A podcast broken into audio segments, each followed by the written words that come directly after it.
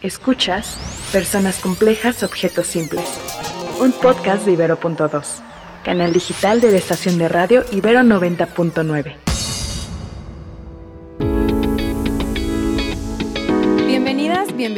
y bienvenidos a Personas Complejas, Objetos Simples, el podcast en el que hablamos de la sociedad vista a partir del diseño. Yo soy Luciana León de la Barra, un ser bigénero bisexual, y yo María Pérez, una mujer cisgénero heterosexual, y hoy vamos a hablar sobre el capacitismo. Esperamos les guste. Bueno, pues para entrar en el tema, primero expliquemos qué es el capacitismo. El capacitismo es una forma de discriminación o prejuicio social contra las personas que tienen capacidades diferentes a las tradicionalmente consideradas idóneas. Algunos ejemplos de esto es estar en silla de ruedas, que te falte un brazo, tener un impedimento visual, dificultad del habla, entre muchas, muchas más. Y justo es como esta idea de que si ves, eres más capaz. Si tienes ambos brazos, eres más capaz. Si puedes caminar, eres más capaz. Lo cual en realidad no es cierto. Simplemente, como se dice ahora, es una capacidad diferente. Porque, por ejemplo, ser más capaz de qué? O sea, yo que tengo ambos brazos, no soy necesariamente más capaz que alguien que no los tiene. Y eso, o sea, hay ejemplos de ello, ¿sabes? De personas que manejan sin brazos, personas que hacen todo sin brazos. Entonces, ¿más capaz de qué soy más capaz? Y el capacitismo me resulta un tema súper interesante porque hay diferentes maneras de ejercer esta discriminación. Algo que a mí me brinca mucho es cuando pensamos que estamos haciendo una acción positiva, que en realidad es discriminación. Como lo que sería elogiar o considerar admirable que una persona con una capacidad diferente, como sería un impedimento visual, tenga una carrera exitosa. Yo pensando, wow, qué increíble que lo logró, es un ejemplo de capacitismo. Y a mí me brinca porque es algo en lo que personalmente he caído en pensar, esto es extra porque tiene tiene una capacidad diferente, entonces le costó más porque no es, entre comillas, el común, lo que para mí, entre comillas, sería normal. Y creo que sí es algo a lo que se le debe de dar mucha visibilidad porque son maneras que pueden fácilmente esconderse y siguen siendo una manera de discriminación. Y lo impresionante es la arraigada que está esa idea dentro del sector médico, ¿no? O sea, cuántas prácticas no se dedican a tratar de arreglar estos problemas o solucionarlos como si fueran problemas, cuando en realidad le estás diciendo a alguien como ser tú es un problema. Vivir en las condiciones que vives es un problema. ¿Y quién decidió que era un problema? Qué fuerte que te lo digan así. O sea, es como si el día de mañana yo me quedara cuadriplégica y me dijeran, uff, tenemos la pastilla mágica para quitártelo. El que yo quiera tomarme esa pastilla ya demuestra que yo estoy valorando más el tener un cuerpo donde pueda mover mis brazos, piernas, etcétera, a el tener uno cuadrapléjico. Y también otro de los temas que surge y que necesita hablarse, lo tocamos un poco en el capítulo de nuestra primera temporada sobre digisexualidad. Las capacidades diferentes muchas veces se ven como un problema que resolver, como un error que se tiene que solucionar, como una desgracia inclusive. El capacitismo fomenta esas creencias que son erróneas, que es de nuevo estar encasillados y encasilladas en una superioridad de las personas con las capacidades que tradicionalmente consideramos necesarias para ser un ser humano completamente funcional eh, en esta vida. Y es lo impresionante porque te das cuenta que justo, ¿no? No vivimos en ese mundo, o sea, diseñamos todo este existir material alrededor de nosotros, entonces podríamos perfectamente diseñarlo de tal manera que ninguna distinta capacidad fuera un problema, pero no lo hacemos y no lo hemos hecho durante tanto tiempo. Hoy en día, con toda la conciencia que se tiene, todavía no se hace. Justo, estás considerando más o mejor el hecho de que tú puedas tener todas esas otras funciones. Creo que cuando tú planteas la pregunta de quién define que esto es un problema, ahí es cuando entramos al diseño. Porque se podría argumentar, como yo la verdad al introducirme en este tema lo pensé, pues es que en el mundo natural, si quitamos lo creado por el hombre, si yo naciera sin tener movilidad de mi cuello hacia abajo, me sería mucho más complicado sobrevivir o incluso no me sería posible sobrevivir. Y entonces alguien como Luciana me contestaría, pues es que no vivimos en ese mundo. Lo triste es que en el mundo en el que vivimos no estamos muy alejados de esa realidad. Si el diseño, la mayor parte del diseño es capacitista. Sí, porque hay algunos ejemplos que son más sonados, ¿no? Que son un poco como los que venimos mencionando. Pero por ejemplo, hace poco estuvimos en una feria de diseño en Nueva York exponiendo unas piezas y vino una chava y le platiqué de una colección de ropa en específico que era diseño para personas que sufren de ansiedad. Y la verdad la colección está increíble porque entonces cada prenda traía algo que te podía ayudar en una crisis de ansiedad en tu día a día. Y al ver eso me preguntó si todo nuestro diseño era pensado con necesidades diferentes. Y de plano yo ni entendía a qué se refería. Y al preguntarle me contó que su mamá, por ejemplo, no puede cerrar la mano. Entonces no puede agarrar nada que requiera de que cierre los dedos y levante. Y literalmente volteó a ver los productos que teníamos en la mesa y me dijo, no, pues mi mamá no podrá levantar eso, no podrá levantar eso, no podrá usar eso. Y entonces aquí estamos nosotros diseñadores muy orgullosos de nuestro producto funcional y a esta persona y a este sector, por ende, no le serviría ninguno. Y es algo de lo cual no escuchamos tanto, o sea, no es tan sonado, pero eso nos muestra tanto ejemplo de diseño capacitista como de, ah, esto está súper ergonómico, pero ¿para quién? Como yo agarro mi producto y digo, mira, se agarra perfecto y que si no puedes agarrar. Y la conciencia que se tiene entre comillas, porque tampoco hay mucha conciencia. Creo que incluso en el, aún en el tema de inclusividad, de diseño inclusivo, es algo que se puede impulsar más, porque el capacitismo toca muchas cosas. Y creo que, por ejemplo, en temas de inclusión, se puede hablar de las diferentes formas de discriminación que son muy pesadas y son muy sonadas. Racismo, orientación sexual, tú cómo te identificas, con qué género te identificas, cuál es tu expresión de tu género, de tu sexualidad, etc. Pero el capacitismo abarca mucho más. Me gustaría que nos hablaras de algunas de esas áreas no tan sonadas que forman parte de, de este tema. Me habías dicho de la edad, me habías dicho de capacidades diferentes, pero que no solamente implican, por ejemplo, el no tener un brazo, sino una enfermedad en la que yo no puedo doblar todas mis manos. O sea, como que siento que, ay, sí, para la gente con impedimento visual, como que es más común. Para enfermedades como mi mamá no puede levantar doblando los dedos, no es tan común. Es interesante ahí pensar en cuánto puede cambiar en la vida de alguien un detalle tan pequeño. O sea, como a veces pensamos en revolución y pensamos en cambios gigantes, ¿no? Como en nuevos edificios, nuevos coches, nuevas formas de generar energía. Pero también cambiar detalles pequeños como la próxima vez que diseñes una puerta que la chapa se levante, puede cambiar eternamente la experiencia de alguien en su día a día. Eso se me hace muy fuerte y muy impresionante. Y creo que entonces ahí la cosa es darnos cuenta. Simplemente por estadísticas y por números, habemos más personas que contamos con las capacidades que tradicionalmente se consideran idóneas. Y es muy difícil empatizar y darse cuenta, o sea, la ignorancia es nuestro peor enemigo, ¿cierto? Es como ni siquiera sé qué pregunta para ayudar a solucionar estos problemas. Entonces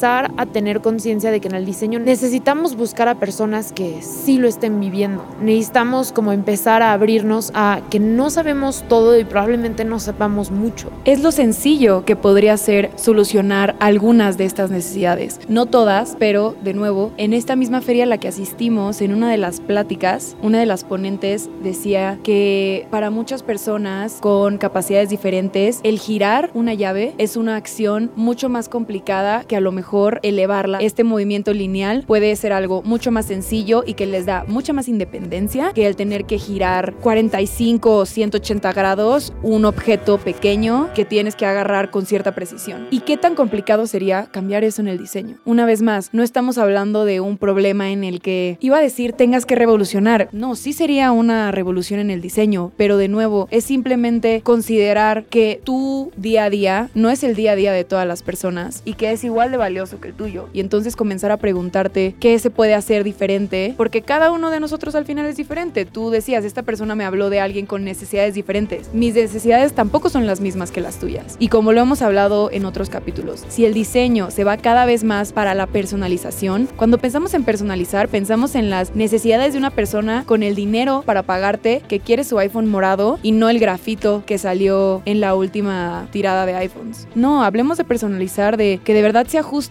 a que tu día a día es súper diferente al mío en el sentido de que tus funciones, la movilidad en tu cuerpo, la manera en la que te sientes bien, el tipo de movimientos que te es sencillo es diferente. Y hay algo que a mí se me hace interesante como persona que cuenta con estas capacidades tradicionalmente consideradas idóneas, es ese como approach con las personas que tienen capacidades distintas a estas, en el sentido de no quiero ignorar el hecho de que por cómo están diseñadas las cosas, si tu experiencia ha sido más difícil que la mía. Y al mismo tiempo, no quiero verte con compasión o orgullo o como, wow, que lo lograste. Pero el que no falte ninguna de las dos, ¿sabes? O sea, por ejemplo, en lo que me puedo como reflejar o relacionar es yo como mujer, no quiero que un hombre me hable como wow, que seas mujer, como wow. Pero al mismo tiempo, un güey que ignora que si es más difícil existir siendo yo que existiendo él. Entonces es como no actuar como que nuestras experiencias fueron iguales. No lo son. O sea, mi experiencia no es igual a la de una mujer negra. No lo es. Sin embargo, no verte tampoco hacia abajo, como wow, pobre de ti. ha sido muy difícil ser tú. Y creo que también ahí, cuando hablabas, pensaba que tu palabra iba a ser equipos multidisciplinarios. Y incluso cuando hablamos de equipos multidisciplinarios, no piensas en personas con capacidades diferentes porque piensas que quien sí llegó a diseñador, wow, qué increíble, ¿no? Tú ejerciendo tu capacitismo, cuando eso es lo que se nos debería de hacer común. El tener a personas con realidades distintas, de todo tipo de realidades distintas. Definitivamente no. Y creo que hay gente que lo logra, pero yo sí activamente todavía tengo la duda de cómo decirle a alguien, estoy consciente de que las cosas para ti son más difíciles, pero no wow que estés aquí, ¿sabes? No wow que lo hayas logrado, pero sí wow, porque si para mí fue cansado, para ti que todo ha estado diseñado en tu contra, me imagino que más. Y lo hablamos en el, en el episodio del todo está diseñado para los hombres, por ejemplo. Yo estoy consciente de que el mundo no está diseñado para mí como mujer y eso me parece cansado. Entonces ahora, para una mujer con capacidades diferentes, para una mujer en una silla de ruedas, menos si yo me admiro a mí por como mujer haber llegado hasta aquí con todo y todo, es raro no admirar a una mujer en silla de ruedas que es como tuviste doble desafío, porque hay doble desafío, ¿no? Sí, sí hay doble desafío. Se me hace un cuestionamiento súper interesante porque como dices, lo más cercano que tenemos es nuestro género. Las dos somos mujeres, nos identificamos por lo menos parcialmente como mujeres. Y yo creo que ahí va mucho de cómo te relacionas con cualquier persona. Con ninguna persona llegas y le avientas, o bueno, considero que con ninguna persona deberías llegar y aventarle tus opiniones, aventarle lo que crees de ella. Tienes que conocer a alguien. Y entonces, aunque a lo mejor al principio tú pensaras súper admirable y tuvieras este conflicto, poco a poco vas conociendo a alguien y dándote cuenta de hasta qué punto sí y hasta qué punto no. Y hasta qué punto esa persona te comunica que quiere que veas esto como un logro y esta otra cosa no como un logro. Como tú dices, tú no quieres ese wow, pero a mí también me ha pasado gente que me lo aplaude en especial también si son de mi mismo grupo o están en mi misma situación, y pienso gracias. O me hace darme cuenta como, sabes que sí, sí estuvo bien difícil y yo me estaba haciendo la fuerte aquí, diciendo que puedo con todo, desacreditando que estuvo grande esa montaña que subí, así que gracias. Creo que de nuevo sería ver a una persona como lo que es, una persona cualquiera, e ir conociéndola poco a poco y sintiendo, ¿no? Creo que con nadie se da, con pocas personas y probablemente se termina siendo una relación muy profunda, pero con poca gente se da que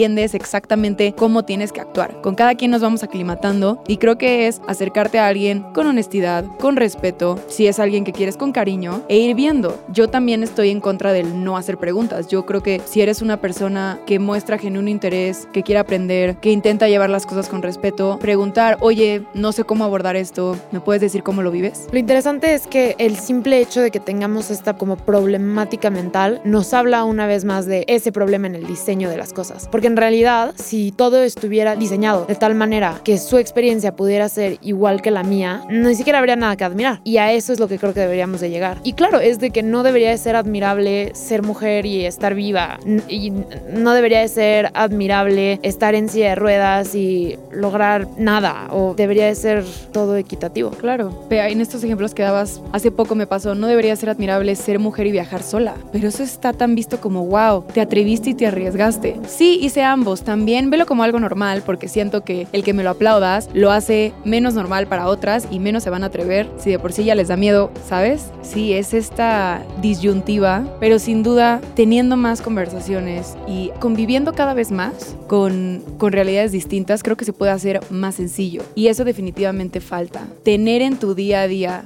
personas con una cotidianidad opuesta a la tuya no es común y debería. También los espacios deberían de estar diseñados de esa manera. Los sistemas deberían de estar diseñados de esa manera. No para un grupo de personas que cumplió con estas pautas y entonces logró estar en este lugar ahí sí, porque están estos filtros que te seleccionan solo si tienes estas características, sino ampliarlo para que entonces no esté esta pregunta de ¿qué me debo preguntar? ¿Cómo me acerco? ¿Qué es correcto y qué es incorrecto? Y cambiar estos espacios para que sean así, para que se adapten a esta reunión de diferentes capacidades, va a tomar bastante esfuerzo de quienes median y controlan esos espacios, porque van a tener que estar preparados para muchas diferentes situaciones y para muchas diferentes capacidades. Claro, por ejemplo, hace unos cuantos días escuchábamos la historia de un alumno con esquizofrenia que a pesar de ser sumamente bueno en lo que hacía, en su caso diseño, tuvo un episodio y la institución no estaba preparada para manejar una situación de ese nivel que implicaba que esta persona perdiera un poco el control de sí misma y pudiera incluso poner en riesgo el bienestar de las personas a su alrededor. Claro que es una situación compleja, pero también las instituciones populares, educativas de este país, listas para algo como eso. Yo no escucho mucho o no me han repartido muchos folletos en los que vea cómo se manejan a personas con capacidades diferentes como esta, cómo se cuida tanto a el resto del alumnado como se atiende a esta persona que puede esporádicamente tener un suceso en el que no haya control sobre él o ella. Y este es solo un ejemplo de muchas situaciones, o sea, como dices, muchas instituciones no estarían preparadas para manejar ninguno de estos tipos de situaciones porque sí son realidades que necesitan empezar a ser tocadas y consideradas dentro del diseño. Me acuerdo que cuando estábamos en los primeros semestres, algo que decían siempre era diseña para el percentil más grande. Y eso lo que hace es dejar de fuera a estos casos importantes y menos vistos. Hoy en día creo que más bien debemos empezar a hacer lo contrario, diseñar para estos casos distintos, porque lo más probable es que cuando diseñes para ello, integres al todo. Pero esta solo fue nuestra visión de las cosas y queremos saber cuál es la suya. Así que escríbanos en Instagram en Ibero99. Nos vemos.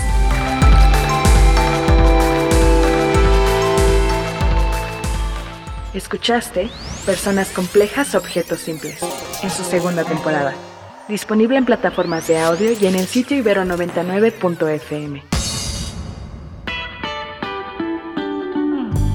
El rock está muerto. El rock ya no se hace como antes. El rock está desapareciendo. El rock está sobrevalorado. El rock ya no vende. El rock es cultura. El rock no está muriendo, solo no está de moda. El rock es una forma de vida. El rock es bueno para el cerebro. El rock es para marihuanos. El rock es para viejos. El rock es para todos. El Acapulco Rock. El rock de la cárcel. Desde Avándaro, desde Avándaro, esta prohibición. Conéctate con el podcast donde el rock no es un culto. Es un producto. Producto Rock.